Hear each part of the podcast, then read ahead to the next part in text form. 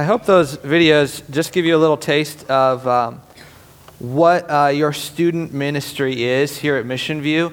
Last year we did this for the first time. We had like student ministry take over the Sunday service, and it was great. But so many people came up to me and they were like, I had no idea how many students we have uh, in our church. And at a, I, figure, I, I feel like at a normal church, uh, a day like this would be an opportunity to plug students in to, to opportunities to serve. Uh, but the reason you don't always see them this often on a Sunday morning is because they're already doing that. And so we have students uh, who are often uh, serving in the children's ministry, who are serving up in um, uh, the audio video production and doing all sorts of things for the church. And so um, we even would you just want to take a Sunday and let you see your student ministry. So um, I hope that gives you a little bit uh, of a taste of what we're about. Um, that, uh, those videos that uh, didn't show all of our students, it didn't show all of our leaders.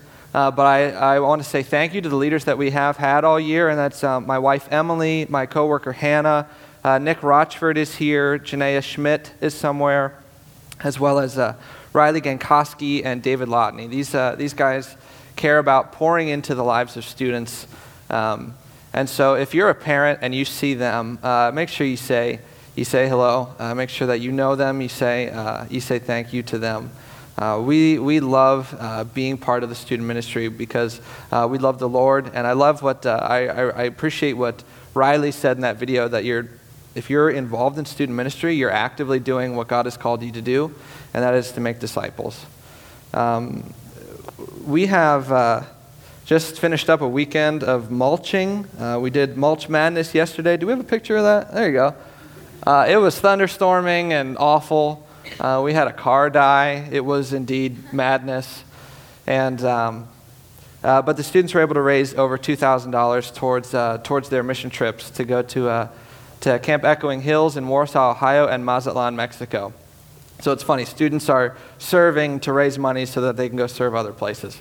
Um, and I'm uh, appreciative, appreciative of all of you who, who gave to that project. Um, uh, I love being part of the student ministry here.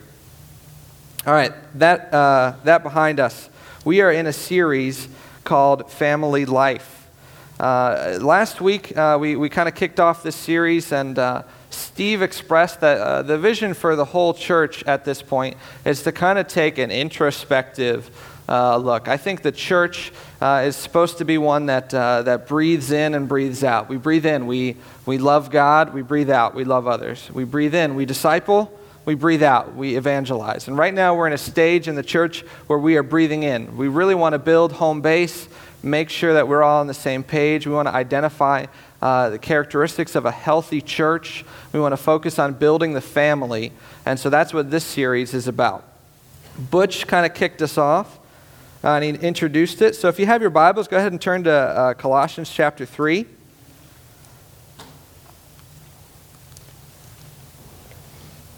Colossians chapter 3 is all about putting on the new self. At the beginning of it says, If then you've been raised with Christ, seek things that are above, where Christ is seated at the right hand of God. And we are talking about being raised with Christ, and he introduced us to this concept that since we have been raised, if or since we have been raised, now we do these things. We, we die to our old selves, we seek things that are above, we put to death earthly things, which he, which he names, and he goes through kind of a list there. And then he tells us what to put on like a garment in verse 12. Put on as God's chosen ones, holy and beloved, passionate, uh, compassionate hearts, kindness, humility, and he lists a bunch of things there. Uh, and immediately after this section, we get into uh, my, my Bible uh, subtitles this Rules for Christian Households. So we are in verse 18. It says, Wives, submit to your husbands as it is fitting in the Lord. Husbands, love your wives and do not be harsh with them. And then our verse for this morning is this Children, obey your parents in everything, for this pleases the Lord. Fathers, do not provoke your children, lest they become discouraged. I think uh, when you talk about children obey your parents, there's like a little sigh in the room, and parents are like, yes. And then students are like, no. Uh, but listen, I, there are uh, all sorts of great people that we have come and speak to us, uh, to come and divide God's word for us, not just Steve. Uh, our elders have come. We've had uh, We've had um, uh, other God fearing men in the church. We've had some pastors from Maranatha. And I put together a chart for you. This is a. These, you know, I think there are a lot of people that could talk about uh, obedience to parents, and I'm not sure I would have chosen myself for this topic. But I think this will work out for us actually in our favor. I am uh, I'm 23, so I'm at that in between stage where I don't have kids, but I'm out of my parents' house, and so I still go to them for counsel and things like that. Uh, but I also, because of my lack of experience as a parent, want to make sure that I am using Scripture to inform Scripture. And so this morning we're going to have a lot of a lot of Scripture. Uh, I'm going to be tethered to my notes probably more so than usual, but I hope that we can learn some things uh, about what it means uh, for all of us. I'm not just talking to students, I'm not just talking to parents. And we're going to see how this putting on of Christ that, that Butch mentioned uh, influence how, influences how wives and husbands treat each other, how parents and children's, uh, children's children relate to one another.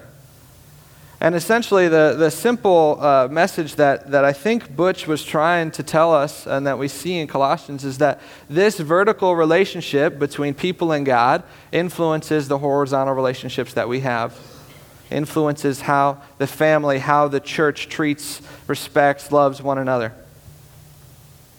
The vertical relationship spills over into the horizontal relationships that we have. As we move forward, I want to make three assumptions, though. There's three assumptions that we have to keep in mind. First is that God indeed has made us to be in relationships. God has made us as relational beings. And I don't think too many people would disagree with that. Um, but we see um, that God, in one essence, God, has existed eternally as three persons Father, Son, and Holy Spirit. And in uh, Genesis 1, there, there's, a, there's a word, uh, perichoresis, which is this, this uh, loving relationship that God the Father, the Son, Spirit has amongst Himself. Um, God has existed in eternity past in relationship. We have a relational God. And then in the beginning of Genesis, we see in God's creative work that He creates Adam in His image. Let us make man in our image, Scripture says. And so a relational God has made man to be relational, like God. Not only that, but uh, uh, in all of his creative work, uh, God says, It is good, it is good, it is good. And then finally, after creating Adam, he says, It is not good for man to dwell alone. And so God creates Eve. And we see that man is not just made to be in relationship with God, but in relationship with others. The second assumption that I want to make this morning is that God has established authority structures in those relationships. And we're not going to spend too much time uh, here, but if you just look throughout Scripture, you can see God has established authority structures uh, with regard to husband and wives, with regards to parents and children, with regard to uh, employers and employees, with governments and civilians. And it's talked about all through Scripture that there are authority structures in place. And we even see that in the life of Christ, who submitted completely to the Father's will, even to the point of death on a cross. And that's why we hear in the Lord's Prayer, when Jesus teaches us how to pray, says, uh, Thy kingdom come, your will be done. And so there are authority structures in relationships, even among the Godhead. And then, third, we live in a fallen world. So it's easy to have an idealistic attitude about relationships and authority structures and things like that, but the reality is we live in a fallen world. And this is why I bring this up. Because when I said we're going to be talking about children obey your parents, everyone immediately had something in their mind as to what that looks like and what that means. But it's not true that you know, we all have this perfect nuclear family and we got mom and dad and two kids in the house and we eat dinner at the dinner table every night and things and we have a dog and a white picket fence and all that stuff. The reality is that many of us come from broken homes. We have parents who have been divorced. Uh, maybe our parents have passed away. Maybe we never knew our parents and we were bounced around from foster home to foster home until we turned 18. The sad reality is that we do live in a fallen world. And so I bring that up because I want to let you know that regardless of your situation, this message is for you. And I'm not just talking about parents with young children in the home. I want to talk uh, to you who uh, maybe your parents are 80 and you're 50. It's an important enough topic for God to include it in, in the Ten Commandments. And so I want us to put aside our, our, our, predispositions and the things we have in mind, like, oh, I really want my son or daughter to hear this. This, this message is for my son or daughter. I want to put those aside and come to Scripture with the attitude that this is for us. And so I want us to think rightly as we begin. So those are our assumptions. And then as we move forward, I have uh, three points that I want to cover as I often do. And we're going we're going to go through these three points. The first is that obedience as a whole, I like a bird's eye kind of top down view, obedience as a whole is a necessary part of the Christian life. Second, love is a necessary part of obedience. And then third, discipline is a necessary part of love. You guys see where I'm going with this?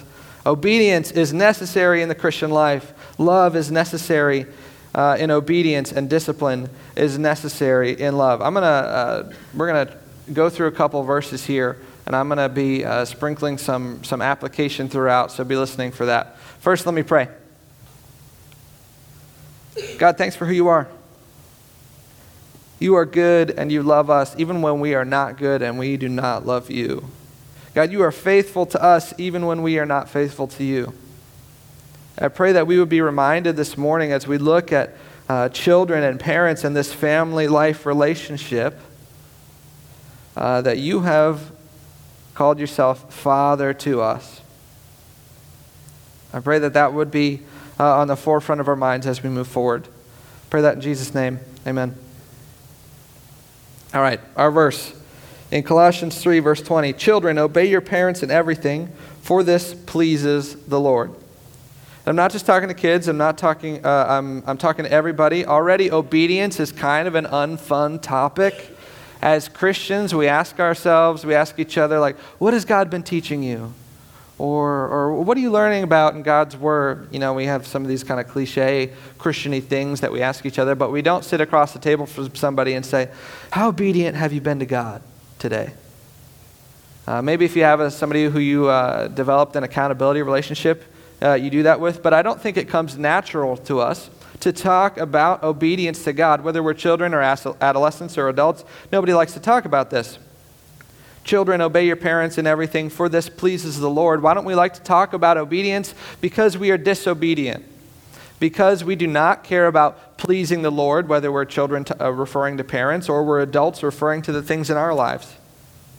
Remember, I said we had a few assumptions. Number three was we live in a fallen world.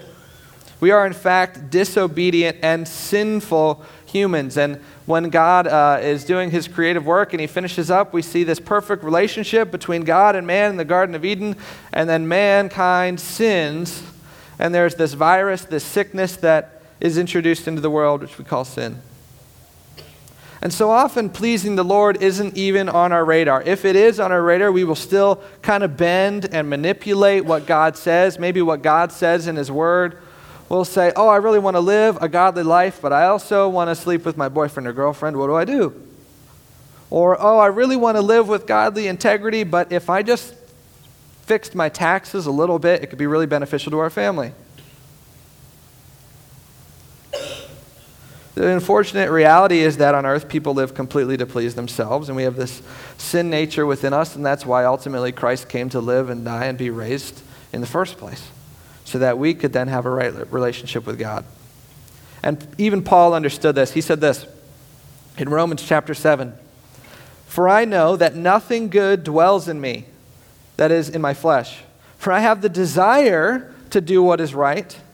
We could say obey, maybe, obey God but not the ability to carry it out. For I do not do the good I want, but the evil I do not want is what I keep on doing. Now, if I do what I do not want, it is no longer I who do it, but sin that dwells in me. And I bring this up uh, to remind parents that your kids are sinners. Some of you are like, yeah, duh. Um, but I think that uh, in the past maybe uh, 20 years or so, uh, especially with the, I can't believe I'm talking about this, but the millennial generation, I hate when people talk about millennials all the time. But with the millennial generation, I think we tend to tell our kids, you are perfect, you can grow up to be anything you want to be, it doesn't matter. Be who you want to be. Uh, do we ever tell our kids that they're, they're a mess? They're a mess. Before there's good news of the gospel, there's bad news, and that, and that is that you're a mess. And these guys know, I tell them that all the time.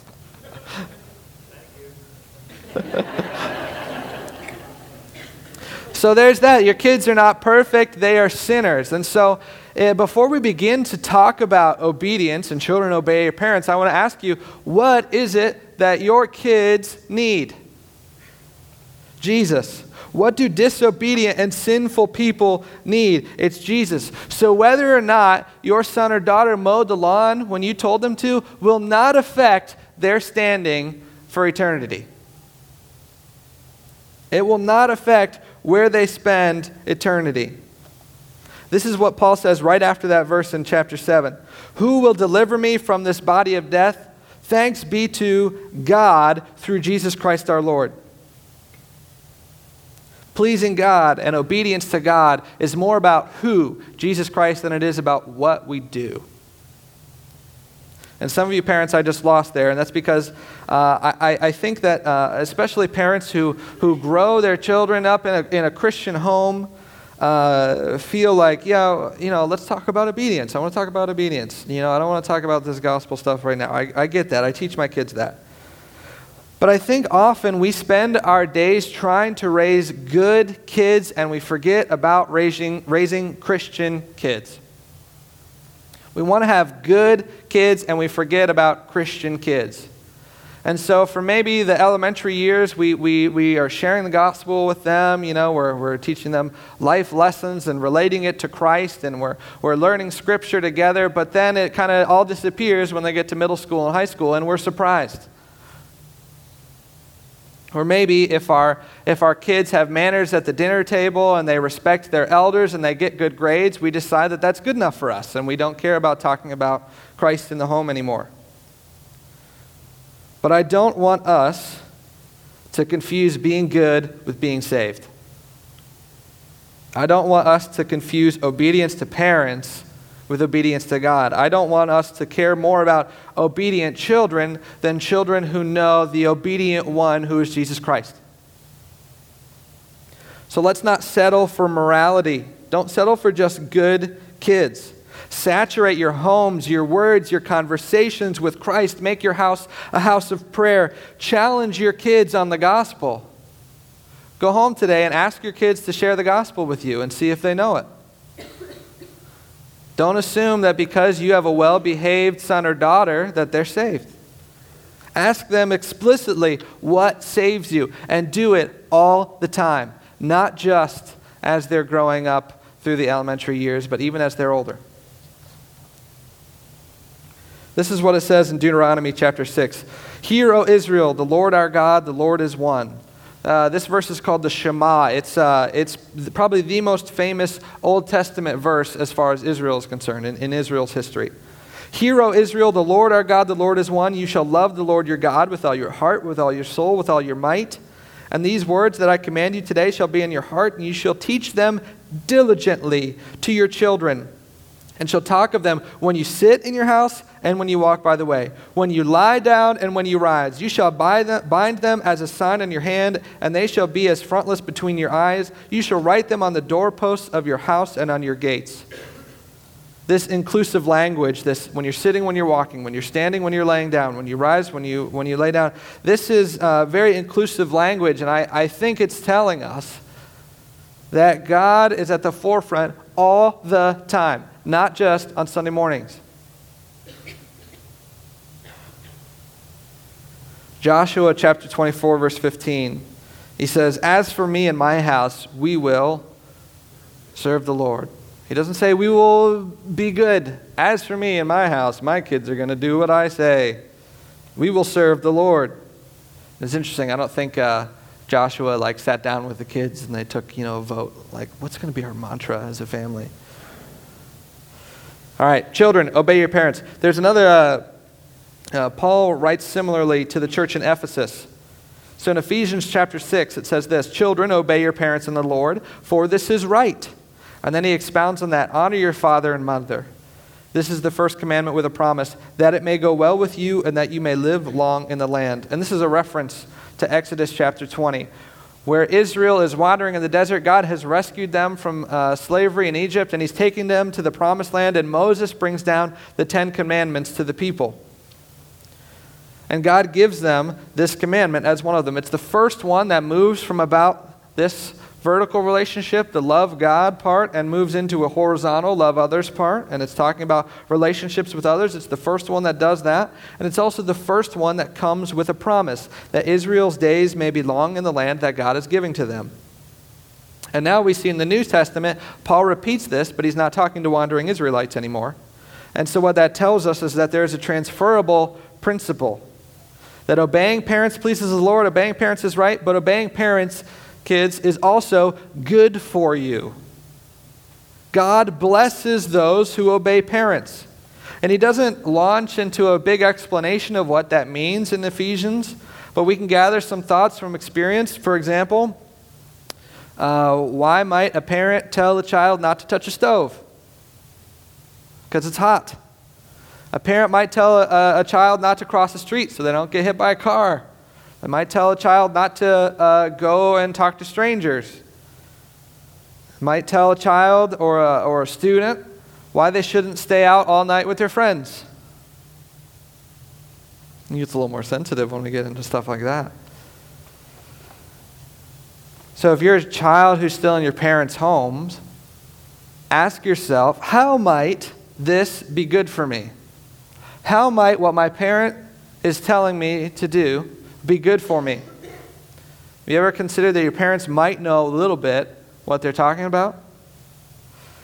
Uh, that they might have wisdom and life experience just from being older, being on this earth longer. I heard a story of a 15 year old who uh, was living in his parents' house and uh, he got into a, an argument with his dad, and he was like, Dad, my dad is so dumb. He doesn't understand anything. My, he's so stupid. I feel like we've all had this thought in our head before.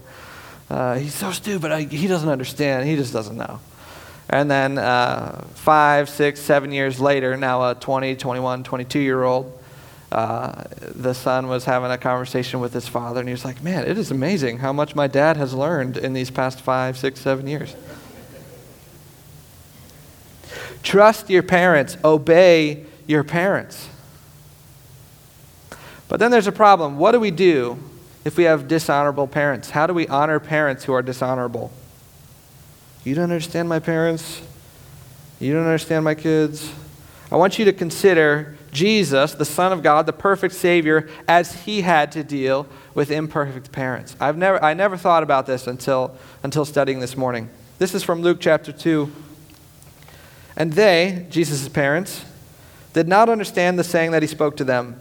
And he went down with them and came to Nazareth, and he was submissive to them. And his mother treasured up all these things in her heart. And Jesus increased in wisdom and in stature and in favor with God and man. What respect Christ must have had for the office of motherhood and fatherhood for the perfect, sinless Son of God to be submissive to imperfect, sinful parents. Did you catch that? He came uh, to Nazareth and was submissive to them. The perfect, sinless Son of God to be submissive to imperfect, sinful parents. If you feel like your parents are so far off the beaten path, you have a Savior who can identify with you. There's a saying in the military salute the rank, not the man. And the idea is that if there's someone of a higher rank than you, you are saluting the uniform rather than the person inside it. You are respecting the position more so than the person. So, students, it's okay if you have messed up parents. Parents, it's okay to be messed up in front of your, in front of your kids. Uh, with this, it might be beneficial to us as parents to acknowledge our sinfulness both before God and before our family? If you haven't told your, your, your kids maybe what some of your struggles are as a parent, they probably have their own ideas of what your struggles are as a parent. And there's a time and a place for this, sure. But I think that the family unit can be stronger if we keep that assumption number three that we live in a fallen world and we are all sinful, disobedient people. I think we can, uh, we can be stronger that way. Practically, what that looks like is I, I know that it is difficult uh, for a parent perhaps to, to say to their son or daughter and, and preach to them uh, purity growing up, for example. Purity. That can be a really hard topic to discuss, especially if you, as a parent, did not experience that when you were growing up. But I think if we take an honest approach to our sinfulness before God and before each other, that we will grow as families, we will grow as churches, and we can encourage one another in our struggles.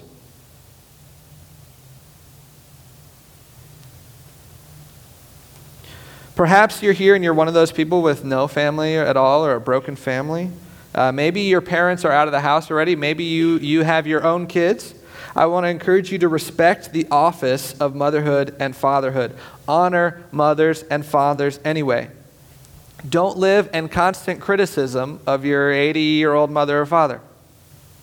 Don't live in constant criticism of the way they talk to you or the way they treat others. Encourage them towards faithfulness in the Lord in the midst of their struggle.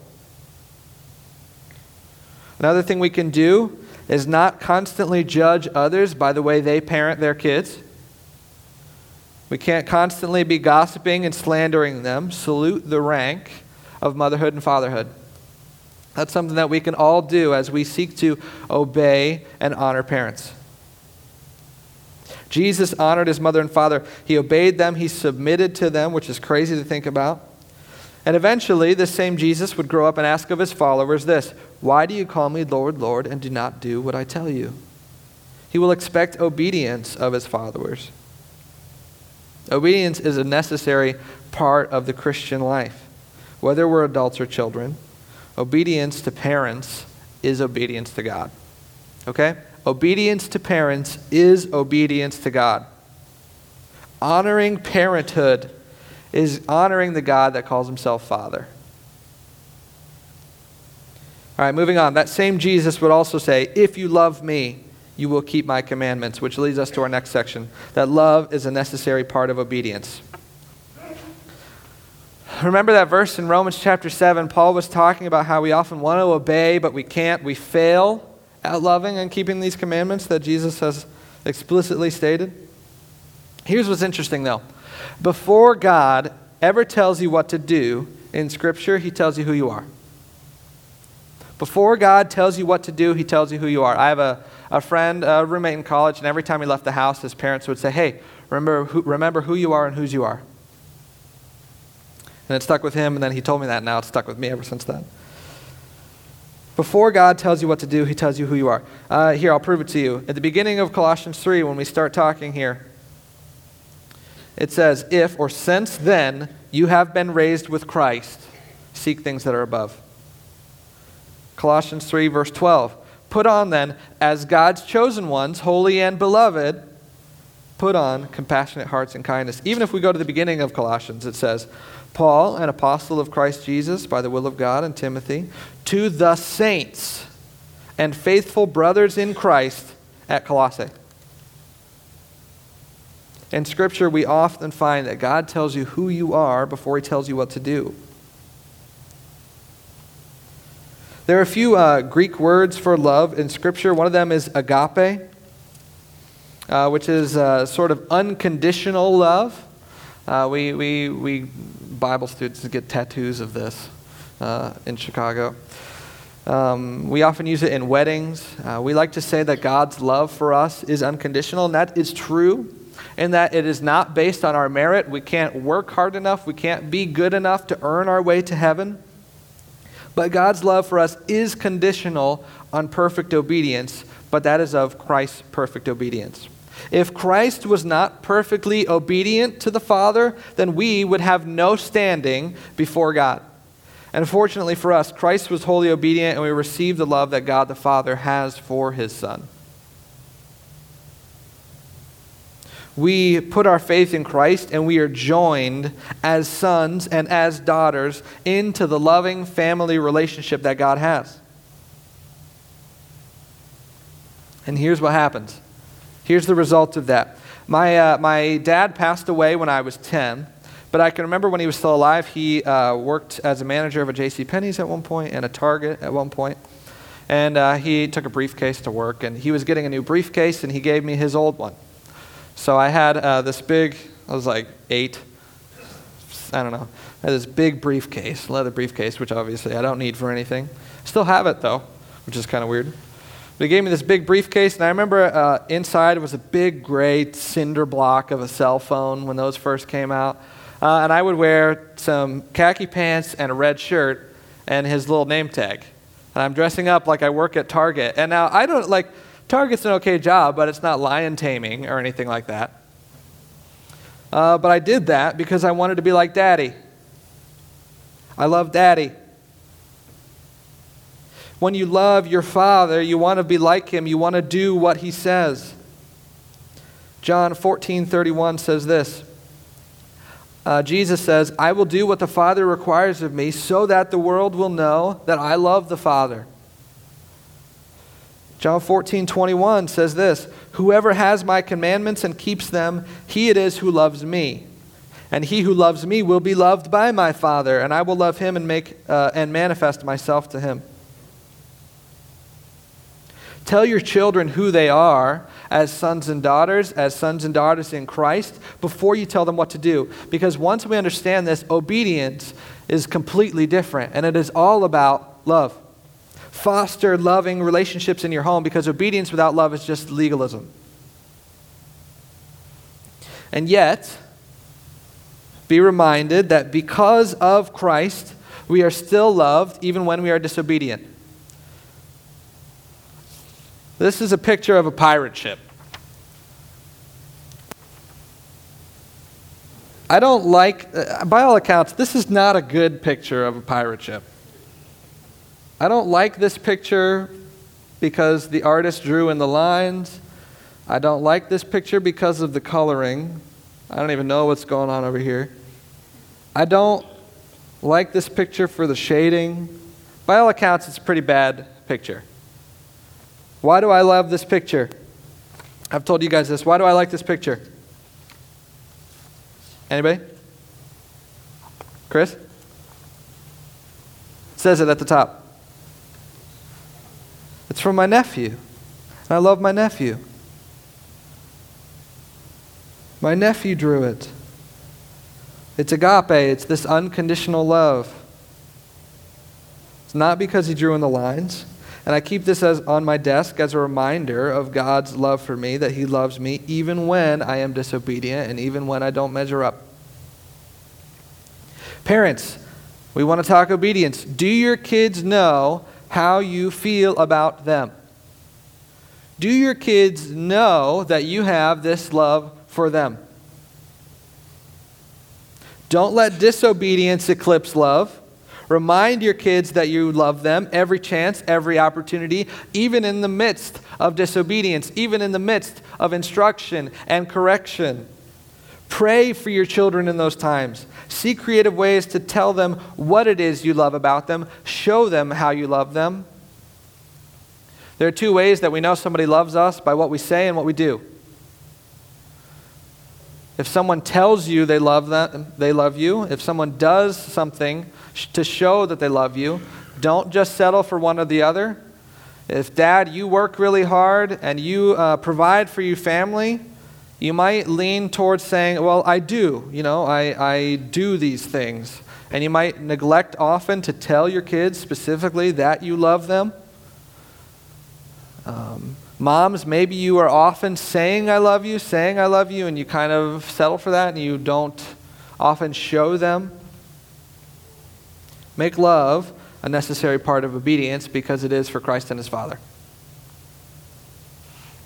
And finally, discipline is a necessary part of love. This is Proverbs verse 13. Whoever spares the rod hates his son, but he who loves him is diligent to discipline him. Revelation 3 Those whom I love I reprove and discipline, so be zealous and repent. Proverbs 3 My son, do not despise the Lord's discipline or be weary of his reproof, for the Lord reproves him who he loves, as a father the son in whom he delights. There are some parents who don't discipline their kids, or they let the kids rule the house. Discipline your kids. And that sounds like it's, it's very straightforward. I don't need to spend a ton of time here. But just as a parent will give parameters and rules in the house, a parent must also enforce those rules and provide discipline, correction, instruction when necessary. Uh, make those uh, corrections, instructions, make those rules, uh, make them clear and obvious so that your children know them. But be reminded, uh, students be reminded, parents be reminded that uh, discipline doesn't go unchecked in Scripture. Remember our original verse, Colossians 3, says this uh, immediately after uh, children obey your parents. It says, Fathers, do not provoke your children, lest they become discouraged. Same thing in Ephesians. Fathers, do not provoke your children to anger, but bring them up in the discipline and instruction of the Lord. So, what does it mean to discipline and instruct rather than to provoke? What does it mean to discipline and instruct instead of provoking? Don't overly criticize your children. Don't overly criticize your kids. Don't capitalize on their mistakes. Don't joke with, uh, with friends or, or people that you meet uh, or people that you're hanging out with. Don't joke about your kids' disobedience, even if it's funny. Uh, don't do it in front of your kids, don't do it behind your kids' backs. Rather, encourage your children. Encourage your children to your children. Encourage your children to others. Be encouraging. Pursue your children. Know and understand their strengths, their desires, their goals, their dreams. I should be able to ask every parent in the room uh, these things about their children, and they should be able to answer. Consider the relentless pursuit of God's love towards you as you pursue your son or daughter. We can't afford to have laissez faire parents because we don't have a laissez faire God. Uh, I want to finish up with a, with a quote by a, a Bible scholar named B.B. Warfield. And uh, I'll read it twice because it's kind of it's kind of hefty. This is what it says. As Jesus' love to the Father was the source of his obedience to the Father, and it was the living spring of his faithfulness to his work which had been committed to him, so he, Jesus, declares that the love of his followers to him imitation and reproducing his love to them, is to be their source of their obedience. And through that, all of the good that can come to human beings, including, as the highest reach of social perfection, love for one another. Let me read it again. As his love to the Father was the source of his obedience to the Father, and the living spring of his faithfulness to the work which he had been committed to him, so he declares that the love of his followers to him, imitation and reproducing his love to them, is to be the source of their obedience to him. And through that, all of the good that can come to human beings, including as the highest reach of social perfection, their love for one another. Children, let your vertical relationship with God influence your horizontal relationship with your parents. Let your vertical relationship to God influence how you obey your parents. Parents, let your vertical relationships, uh, let your vertical relationship to God influence your relationships with your kids. Let this teach you how to teach obedience. Obedience is important, it's a necessary part of the Christian life, but it has to be saturated in love. And love and discipline have to go together, so don't be discouraged. Obey your parents some of us um, might need to think about uh, forgiveness and repentance. Some of us may have broken relationships with our parents, whether we're still in the house with them or not. Um, forgiveness might be something that, need to, uh, that needs to take place because remember, we all live in a fallen world. If you're here and maybe this is all new to you and you, you know, why is some guy you know, talking about obeying parents and things like that, maybe you don't know the love of a Savior. Um, I want you to know that this relationship between parents and children uh, mimics a relationship between God and man. And so God has made man to be in relationship with him, but we have failed at that miserably. And so God, in his love, has decided that he would take care of it in the person of Jesus Christ. And because of that, because we have put our faith and our trust and our hope in the saving work of Jesus Christ, now I can have a love and an obedient relationship to God the Father. Forgiveness had to take place in that relationship as well. Forgiveness had to take place before the love and the obedience and the discipline. So if forgiveness needs to come first for you before any of this, take the steps to make that happen, whether that is just between you and your parents or you and your children or between you and God. Let me pray. Father, you are Father to us. While we may have uh, broken relationships with our earthly father or no relationships with our earthly parents at all, we are reminded that you are always faithful, always good, always loving, that you reprove your children whom you love, and that you seek to have us be obedient to you out of your love as well. I pray that as uh, we, we consider children obey your parents for this pleases the Lord, we would understand that it's all about love. Pray that in Jesus' name. Amen.